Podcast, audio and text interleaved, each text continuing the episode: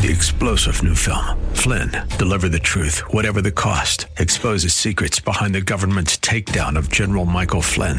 Flynn knew what the intel world had been up to. He ordered the first audit of the use of contractors. This set off alarm bells. He told the truth. He was the most dangerous person for Donald Trump to hire. They had to get rid of Flynn.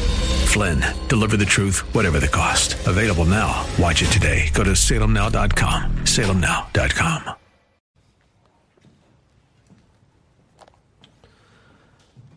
Some of you already know this about me, but had the Lord not put me in a position of giving me a spiritual gift to be a pastor and a preacher, I would be some sort of manager or administrator. I enjoy doing it. I like Excel sheets. I like checking off tasks. And for my life and for my family and even in my ministry, I enjoy my task list. I know this is perhaps outdated, but I still use Outlook and I have my tasks on there. It's part of my calendar, and day by day I'm reminded of what to do. And there's little things on there. Remember to water the plants on Monday, for example, or take out the trash. But even bigger things, you would think, as someone who's been a pastor just even at this church for over 10 years now, that I'd have my daily study down. But no, it's right there on my task list. Mondays, word study, for example. But there are bigger things on there as well. For example, just this past weekend on my task list, task list, which shows up every few months, was change my son's feeding tube. It's a medical device. He's needed it to survive for the majority of his life. It's a big deal. But despite its importance, it's a simple rubber and plastic device. It wears out. It needs to be changed every few months especially as half of it is constantly exposed to stomach acid. So, on the one hand, you may think, well, of course, that's not something you want to forget. Put it on your task list. It's a big deal. You don't want that thing rotting. You don't want it falling out. You don't want him ending up in the hospital with bigger issues. On the other hand, you could ask, why would you need to put something that significant on your task list? It's a huge deal. You really need to be reminded, along with water the plants, to change out your son's life saving medical device. But here's the thing as with many other significant issues and practices in our lives, we get used to it. It loses its novelty and perhaps even its feeling of importance. And so you need to be reminded so it is with the gospel. So significant in the believer's life that you want to respond to it daily, you want to remember to respond to it daily in practical action and thought. But so significant, you may feel guilty sometimes that you need to be reminded to respond to the gospel.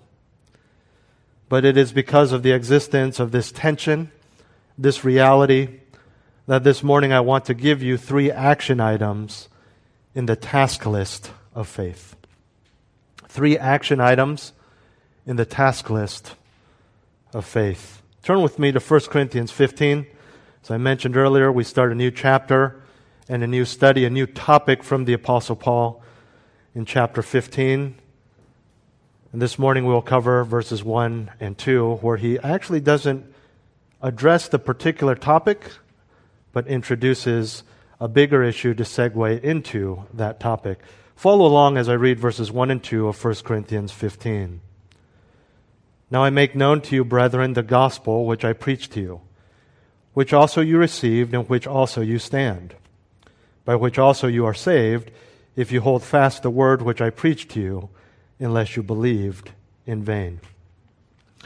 As we've seen over these many, many months throughout 1 Corinthians, Paul is addressing various questions, issues, and even sins that are within the ancient church of Corinth. And each topic that we have seen is addressing one of those questions they've submitted or an issue in the church that someone has told him about. And here he begins a new topic because of their misunderstanding of the resurrection, both of the believer's resurrection as well as Christ's. And to introduce this topic, of course, he begins with the gospel. So, three action items in the task list of faith. The first action item pass on the gospel as it was passed on to you. Action item number one pass on the gospel as it was once passed on to you.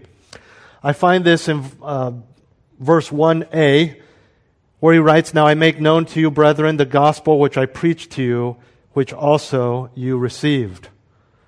As a side note, when you hear someone say verse 1a or verse 3b or c, that is not a set understanding as with our verses. It's really just whatever partial section of that verse the pastor or the teacher is using. And so you see part A here is most of the verse, and we'll get to part B later. Back to the text. When Paul says, Now I make known to you, he's not implying that this is the first time he's telling them the gospel. We know they are believers. Even in this verse, he calls them brethren, so surely they have heard the gospel before.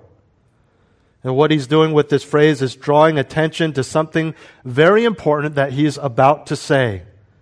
It's similar to saying, I want you to listen up right now. And you know whatever that person's about to say is extra important. And it has the force of reminding someone of something important. In fact, the ESV and the NIV say, I want to remind you of this, the gospel. Now we know that what he wants to remind them of is not just something important, but that which is of utmost importance the gospel of Jesus Christ. The truths, the message by which they were saved and by which we are saved.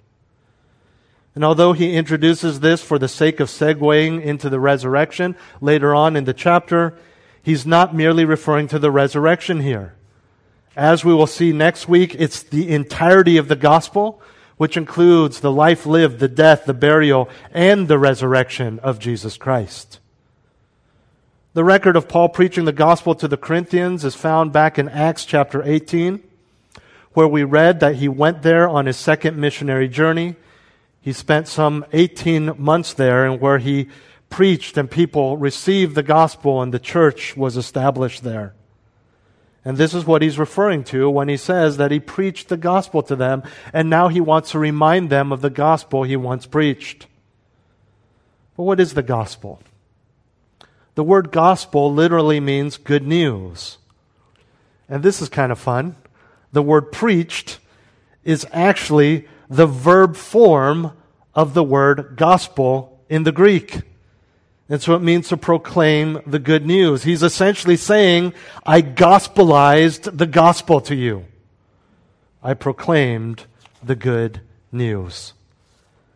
And of course, we know in just our understanding, but also the grammar in the Greek tells us this isn't just any good news.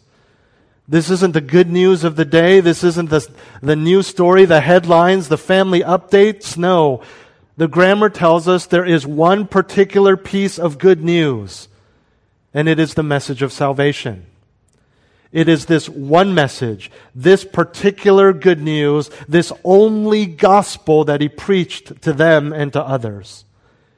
It is the gospel of Jesus Christ that characterized not just his ministry with the Corinthians, but his life and ministry in total, as it should be with us. And like us, the Corinthians, Paul goes on to say in verse 1, received this good news, and that's why they exist as a church, as a people of God, as the redeemed. Not just as an entity, not just as a church, not just corporately, but all of them listening to this letter being read as individuals. And just as there is only one good news that Paul is preaching, so the tense of the verb received indicates a one time past act of reception of that good news. This is synonymous with their conversion. Upon their reception of the gospel, they became believers. They were saved, they were converted, they were redeemed. Because their response to the gospel, like yours, was not a mere thank you, it was not merely a cordial acknowledgement it was a life changing, eternity securing power.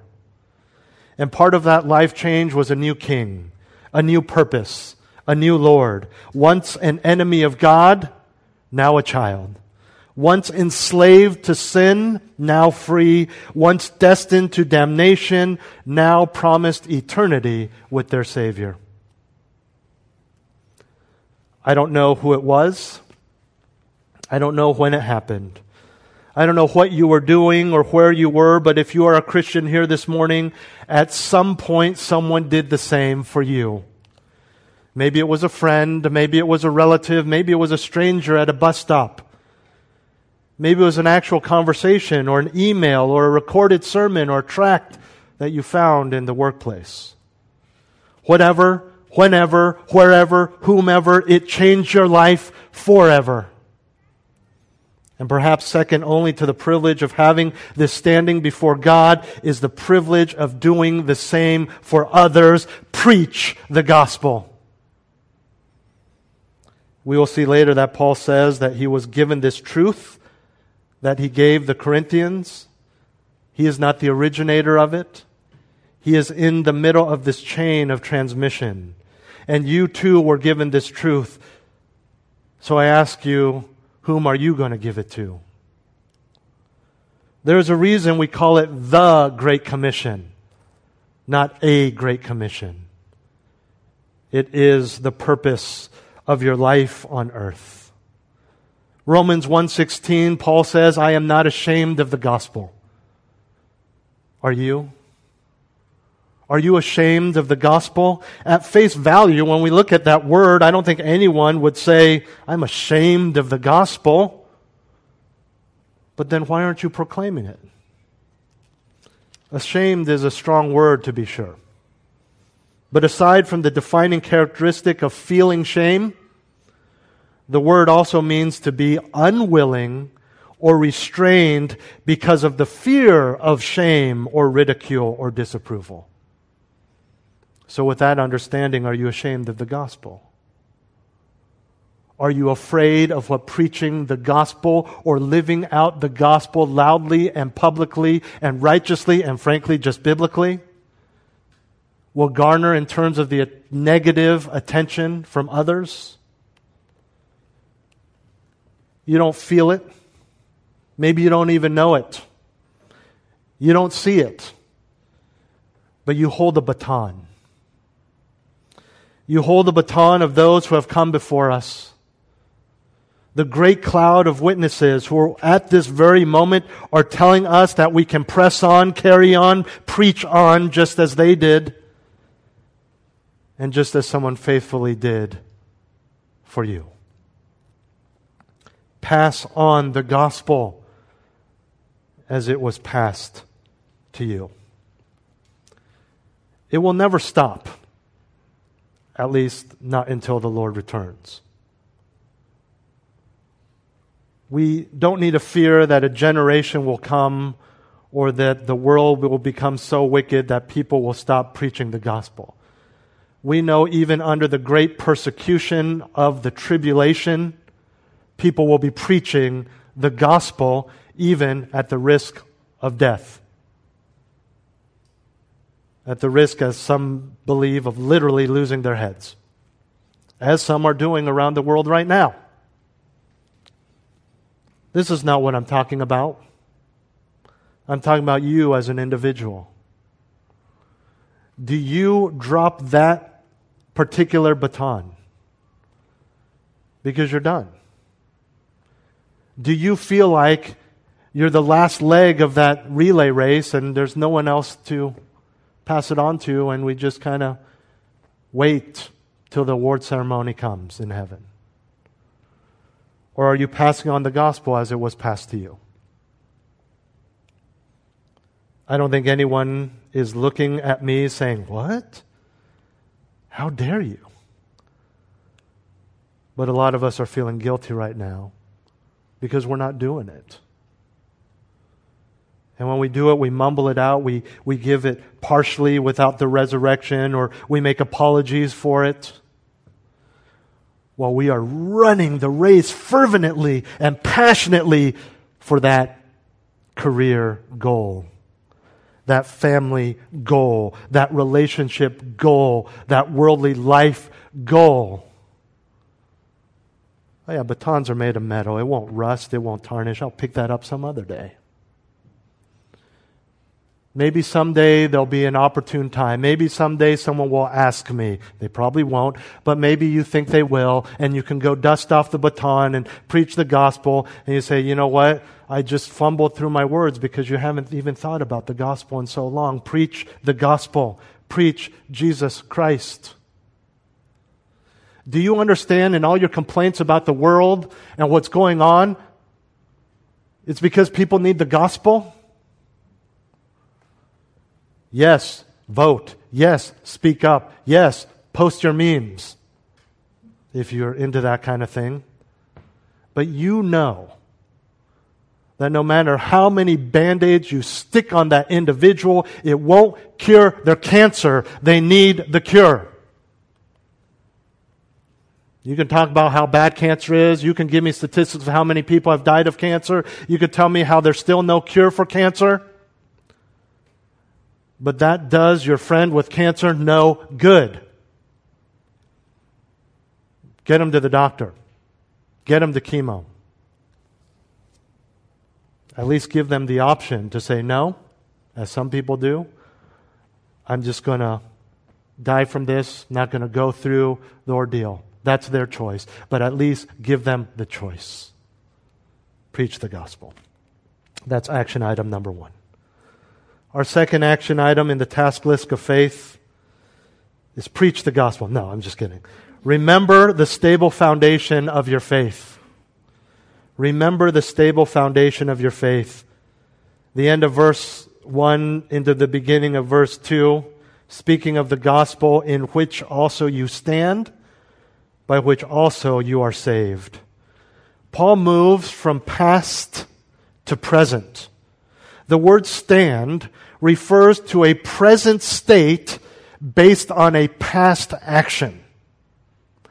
A present reality based on something that happened in the past. In other words, because of their previous past receiving of the gospel, they are now receiving and experiencing ongoing results. We understand this. It's the Christian life.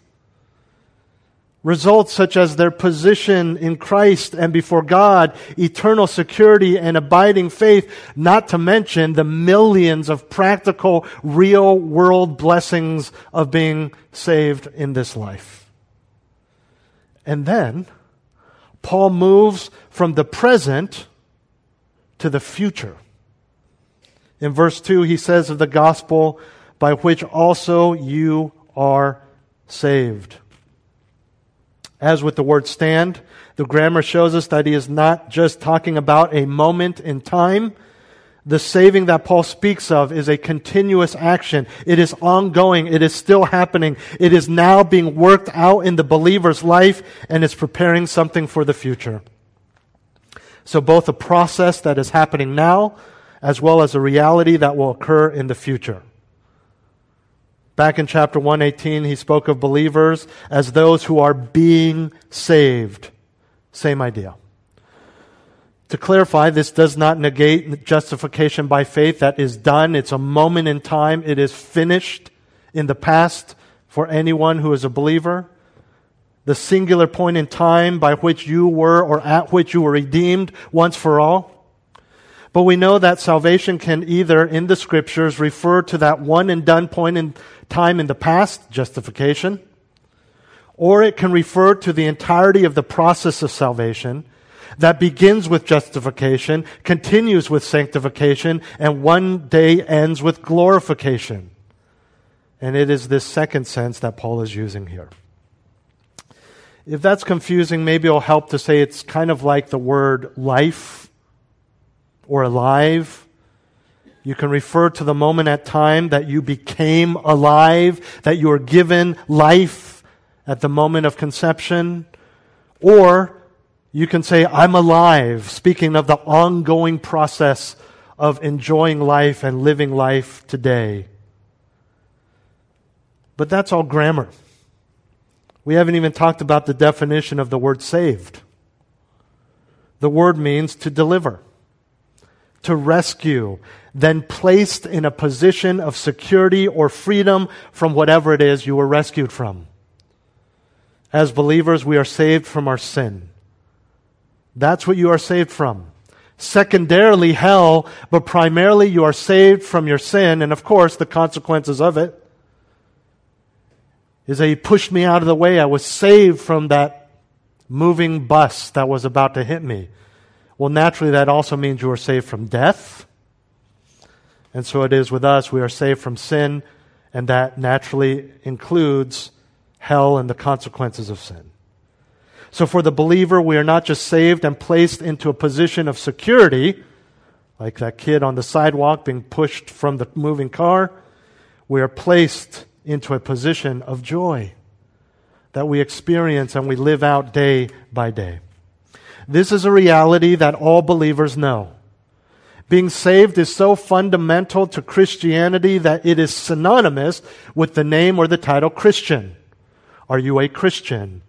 Are you saved? We use those terms interchangeably. But we need to be careful. We don't, we, we don't want to become so familiar with this concept that we lose our excitement and the practical realization of what this means. Think about it. If you were saved from your own sin, then what else were you saved from? In other words, what else was the reality, the very real situation that you were in before you came to saving knowledge of Christ? God, as a creator of mankind for the purpose of mankind glorifying Him, did not see sin and say, Yep, saw that's coming. No. He was angry, violently so. You ever tiptoed around someone because you know if you get that person angry, they get violent? They say or do things that will hurt you emotionally or physically. That's sinful anger. Not so with God, but you get the point. He was angry. An anger that turned into wrath and judgment. A wrath and judgment that explain the existence of hell. It wasn't just eviction from the Garden of Eden, but eviction from a relationship with Him. And not just a lifelong enmity, but a, an eternal one in constant pain and damnation. This is what we all once were and faced. And this is why we must find security and joy in our salvation. To remember not only what we have now, but also what we once deserved. The Bible, the very words of our gracious and loving God, uses the terms children of wrath, children of the devil, and enemies to describe what we once were. Not what the worst of us were not what some of us were, but what all of us were. And now, children of promise, children of God, fellow heirs with Christ, to name but a few. I get it. We live in a world that is stained and controlled and driven by sin, and we, though still saved, still sin as well. And when all of that sin in society and all the sin in our heart is combined, there is a pressure in life as we await eternity with Jesus Christ. We have struggles. We have doubts. We have fears. Because of sin, our bodies are prone to pain and aging and disease and death. What's worse? Our loved ones are prone to pain and aging and disease and death while we can do little more than watch it happen. This afternoon, most of us go home to homes that are still majority owned by a bank. Others of us go back to homes in which we own some of what's inside the walls, but none of the walls. So we struggle and we toil to pay our bills, to stay afloat, to survive. Day after day, we witness the tragedies of life, endure the difficulties of just living. And so we look at all this and we say, yes, I'm a Christian. Sure, I'm saved, we say, but I got this to deal with. Yes, yes, I'm saved, but he is still hooked up to those machines. Christians, we have it all wrong. In fact, we have it backwards. The reality is, sure, I have bills, but I am saved. Sure, I'm sick and I'm going to die. I'm weak and I won't recover, but I am redeemed. Sure, I doubt. Sure, I struggle. Sure, I sin, but I am a child of God. Remember not the foundation of your faith. Remember the stable, unwavering, unchanging, eternal foundation of your faith. The realities of this, the realities of this are unassailable. For I am convinced, Paul writes, Romans 8:38, that neither death nor life, nor angels, nor principalities, nor things present, nor things to come, nor powers, nor height, nor depth, nor any other created thing including angels and demons, will be able to separate us from the love of God which is in Christ Jesus our Lord. None of that will change. And you know what is just the icing on top? What makes this even more wonderful and beautiful? Back in our text, Paul says, not that we save, but that we are saved. We don't do it. God did. And God is still working in us. So when the world feels like it's crumbling around you, but the wickedness of society says, ah, it's fine. And then upon further investigation, you realize, indeed, the world is crumbling around you. Remember what you have in Christ. Because what you have in Christ is inseparable from what you are in Christ. Remember the stable foundation of your faith. Action item number three in the task list of faith evaluate your belief in light of the truth. We've seen pass on the gospel as it was passed to you. Remember the stable foundation of your faith. Thirdly and finally, evaluate your belief in light of the truth. He has this little caveat at the end of verse 2. He says, If you hold fast the word which I preached to you, unless you believed in vain. Everything that I've said to you this morning is true only if you prove to be an authentic Christian. There are those who believe in God. There are those who believe in the facts of the gospel. There are those who saw it, were present, but they have not confessed Jesus as Lord. And thus they are not Christians. What is the proof of genuine faith? He says, holding fast to the word preached. That is, holding fast to the gospel which results in fruit. So the truth that I am asking you to evaluate your belief in light of is the gospel and fruit. As a contextual side note, Paul is, as I mentioned, introducing this section of his letter where he will be confronting the Corinthians on their wrong view of the resurrection. The resurrection is a core component of the gospel and is thus a core component of our belief. If you do not hold firmly to all of the gospel, including the resurrection, then your believing may be in vain. If you believe Jesus was just a good man, then your belief is in vain. It is the entirety of the gospel that we hold fast to.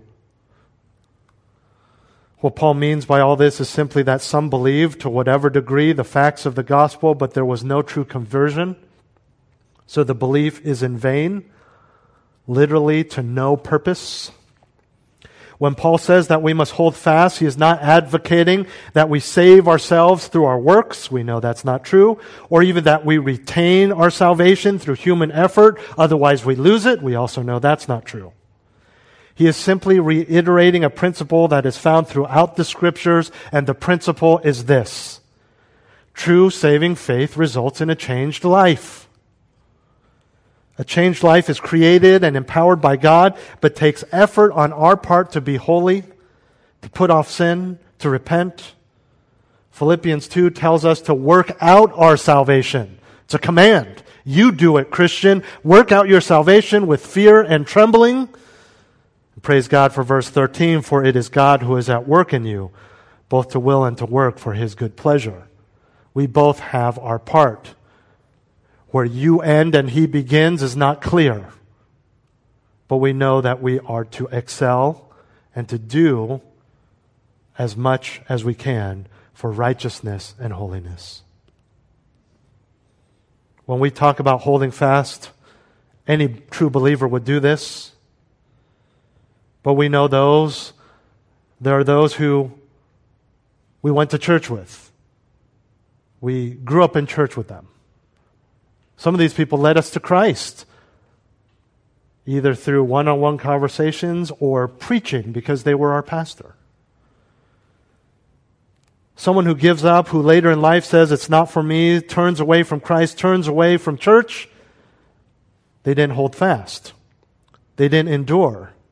Again, not because salvation is won through human strength and stamina, but because, and this is so important, True faith is victorious at the moment of salvation, meaning that the race will be finished by those who come to Christ. So test yourselves. He says this in his second letter that we have to the Corinthians in verse 13:5, 2 Corinthians 13:5, he says, "Test yourselves to see if you are in the faith. Examine yourselves." Or do you not recognize this about yourselves that Jesus Christ is in you, unless indeed you fail the test? He's essentially saying the same thing. Jesus Christ is in you, unless you prove to have believed in vain, in our text for this morning. So we need to test ourselves. And keep in mind, both of these letters, he refers to them as beloved and brethren. But he knows that there may be some within the church that call themselves brethren. He believes they're brethren, but aren't true brethren. This failing of the test is the same thing as I said regarding believing in vain. Again, not a believer, a true believer who loses their salvation. That doesn't happen. That is impossible. But proof that they were never saved in the first place. And this answers the question that comes up from time to time. Well, what is that then? What is going on? How do you explain someone's heart and faith if they were once a faithful Christian, but now are living a worldly life, rejecting Christ away from the church? Here's the answer. They are a believer in sin that needs to repent, or they were never a believer in the first place. And this second category is what Paul is addressing here and in 2 Corinthians. I think the scariest part of this is that they did believe. He says it right there in the verse. But the belief was not sincere, or it wasn't belief in the right gospel, which includes all of the gospel. They didn't believe the reality of the gospel. They didn't believe every part of the gospel. Not women's roles, not views on gifts, the gospel. And in a way, we circle back to the beginning. Because what is it that verse 2 says they were to believe? That which Paul preached. And if believing what he preached is enough to be saved, then we know he is preaching the full gospel, and so must we. We must preach the gospel. It is by the gospel by which people are saved, by which we were saved. So preach the gospel. What do we preach? The gospel. Preach the gospel. Roger, why do you keep saying that? Because we are not to preach to the unbeliever morality. We do not preach pro-life. We do not preach one woman, one man marriage. We do not preach church attendance, not honesty in the workplace, not even loving one another. We preach the gospel. Changing their view on abortion does not save them. Getting them to stop embezzling from your boss does not save them. Rejecting a homosexual lifestyle does not save them. We believe all of those things, but it's not what saved us. It's not what's going to save others. It's not what we are to preach. We preach Christ. Why do we preach those other things? Perhaps it's a fear of man. And so we say, well, it's in the news. They know that there are people who believe these things in our country, and so it's easier to just say, oh, I'm on this side of the aisle. And so we somehow think that that is okay because we preached something we believe, but that's not going to save them. Perhaps you are just more worked up about politics than you are about Christ. And I know many Christians, thankfully not in this church, but many Christians, who that's especially the case because of our last president. And so they preach Trump or they preach anti Trump. And what they leave is a trail of people who are angry, confused, and no one's saved. No one has even had the opportunity to be saved. No one has even had the opportunity to reject the gospel. Because the gospel was never preached. You need to feel strongly about things. You are human. That's fine. I feel strongly about things.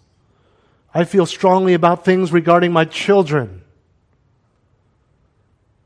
But as a father, not as a pastor, but as a Christian father, if my children grow up and they're in college, you say, Yeah, I was checking out that college and I ran into your son, and wow, he really drinks a lot and sleeps around, doesn't he? I say, I, That's strange. I taught him those were things were wrong. I, I taught him morality. I tried to discipline him. But you preach the gospel to him, right? No. I just wanted him to be a gentleman, a good kid, excel in academics, treat people well, have manners.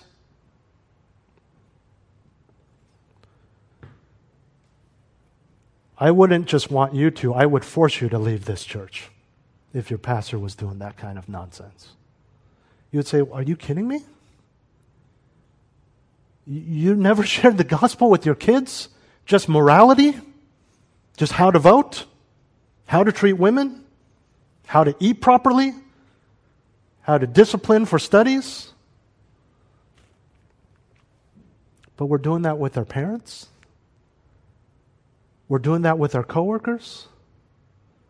Some of us are doing that with our spouses. It's fine to have views on things, but not if it pushes out the gospel. Ladies, maybe this will resonate with you more because of what you're studying in women's group. Maybe we're like Jonah. You'd rather just get in a fight with that guy than have him join the fold. You would never say that. That's horrible. But you think that. And again, it goes back to what I was saying earlier. We still have sin. We live in world of sin. People, the society says pick fights. That's good. Tell your opinion. Hate people. Don't love everyone. You have enemies. Hate them. That's natural. That's normal. That's the world. So you say, okay, and so we jab and we hurt instead of forgiving and preaching the gospel. Here's the ultimate point that Paul is making. that the Corinthian believers were living evidence of the truth of the gospel. And so are we. And here's Paul's second point. So do something about it. And so must we. Pass on the gospel as it was passed to you. Remember the stable foundation of your faith and evaluate your belief in light of the truth. Now I make known to you, brethren, the gospel which I preached to you, which also you received, in which also you stand, by which also you are saved if you hold fast the word which I preached to you, unless you believed in vain.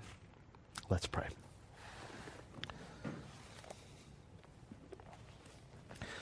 Father, I want to thank you for the privilege of being and shepherding sinful, broken, hurting people. Because it reminds us of the need and the privilege of the gospel. Help us to be people who respond not just to our hurts, not just to our frustrations, not just to our trials, but to the gospel. May we be faithful to reflect on it, to live according to it, to preach it. If there are any on this live stream or in person this morning that don't know you, may you bring them to saving knowledge of you. May those around us recognize that and preach to them the gospel. And may that bleed out to our relatives, to our coworkers, to our friends, to our enemies, to those that we love and those we're angry with. Help us to, in our own lives, individually, whatever everyone's circumstances are, give us the wisdom, Lord. Please give us the wisdom and discernment how to balance living life, but preaching the gospel, living out the gospel, reflecting the gospel, testing to see if we're truly saved, so that we don't get overwhelmed with the realities of human frailty and sickness and pain with the realities of impending war, with the realities of political wickedness. Help us to know how to prioritize the gospel for our own godly living as well as for our evangelism. We pray these things in Jesus' name. Amen. Well, let's stand. Three star general Michael J. Flynn, head of the Pentagon Intelligence Agency, knew all the government's dirty secrets. He was one of the most respected generals in the military. Flynn knew what the intel world had been up to, he understood its funding. He ordered the first audit of the use of contractors. This set off alarm bells. The explosive new documentary, Flynn, Deliver the Truth, Whatever the Cost, uncovers the facts behind this scandal. Flynn told the truth. He was the most dangerous person for Donald Trump to hire. I find out the worst enemy that I'm going to face in my life is right here in America. They took my assessment and they wanted me to change it. And I was like, I'm not changing it. They had to get rid of Flynn. With in depth interviews, archival footage, and never before seen personal records of the man behind the headlines. I just felt like I was drowning. Flynn, deliver the truth, whatever the cost. Available now. Watch it today. Go to salemnow.com. Salemnow.com.